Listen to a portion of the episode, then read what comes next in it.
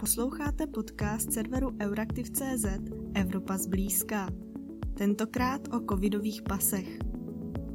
Instituce Evropské unie a členské státy jednají o tom, jak budou vypadat takzvané covidové certifikáty, které mají Evropanům usnadnit v časech koronavirové epidemie cestování.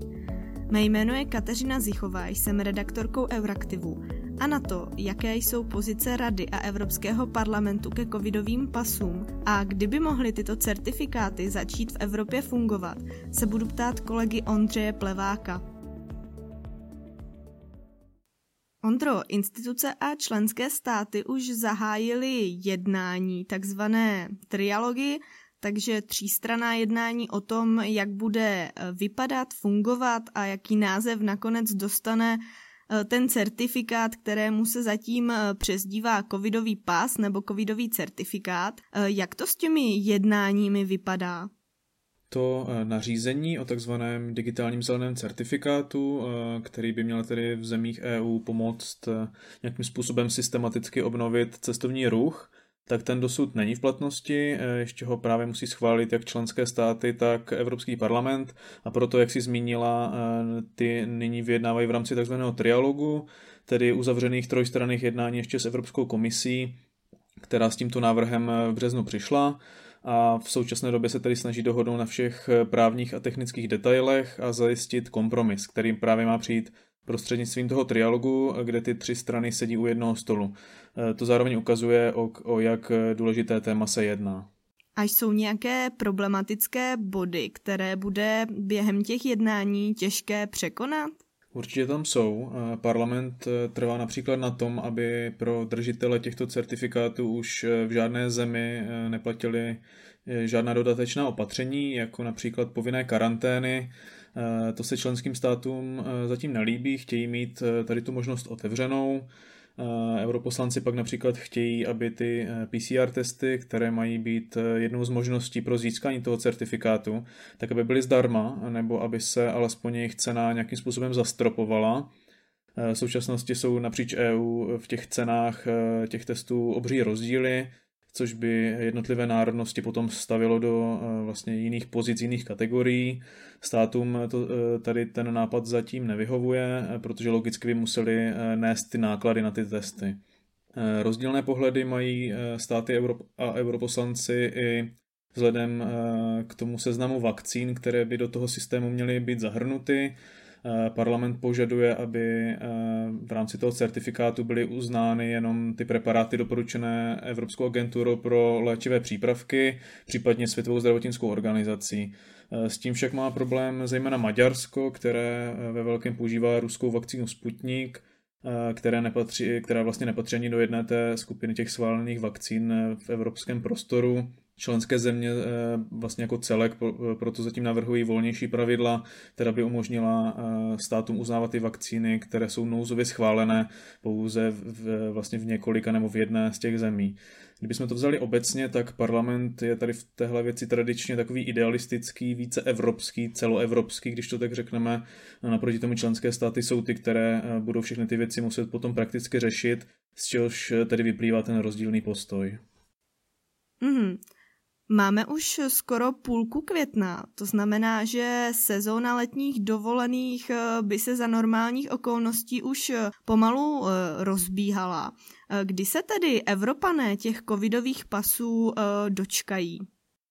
Co víme od evropských lídrů, tak ten takzvaný legislativní rámec těch certifikátů by měl vstoupit v platnost 21. června. Fungovat by tedy eh, ty certifikáty mohly od začátku té hlavní turistické sezóny, takže od léta od začátku července. Eh, lídři však zdůrazňovali, že rozhodně nic neslibují. I vzhledem k těm nezhodám, o kterých jsme mluvili, se to vůbec nemusí podařit stihnout. Jak si zmínila, tak ta doba dovolených už se hodně blíží a především země závislé na turismu mají zájem logicky na tom, aby ten systém začal fungovat co nejdříve. Několik zemí proto eh, vyvíjí své vlastní systémy, například Rakousko, eh, pro případ, že ta celoevropská dohoda nevznikne nebo nevznikne dostatečně rychle. Mm, ty zmiňuješ, že se některé členské státy vydali cestou jaksi svých vlastních certifikátů. Eh, jaké země k tomuto přistoupily?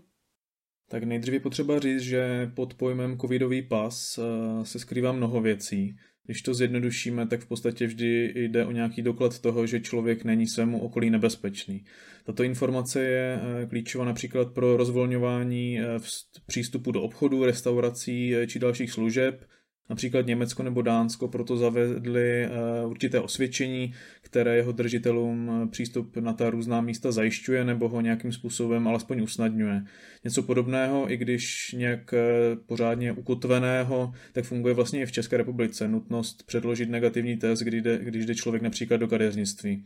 Pak jsou to ale také přímo nové v uvozovkách cestovní dokumenty, které stejně jako ten evropský eh, certifikát řeší překračování hranic. To je právě případ toho Rakouska, které se na pravidlech domluvilo s řadou okolních zemí. Něco podobného pro očkované eh, připravuje i Česká republika.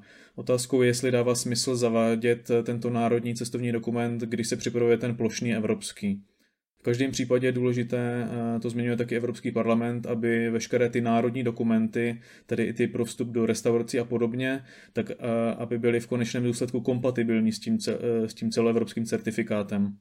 Tato podmínka by se měla právě dostat přímo do textu toho nařízení. Hmm. Ono asi není pochyb, že nějaký certifikát nebo potvrzení pas, ať už tomu budeme říkat jakkoliv, vznikne.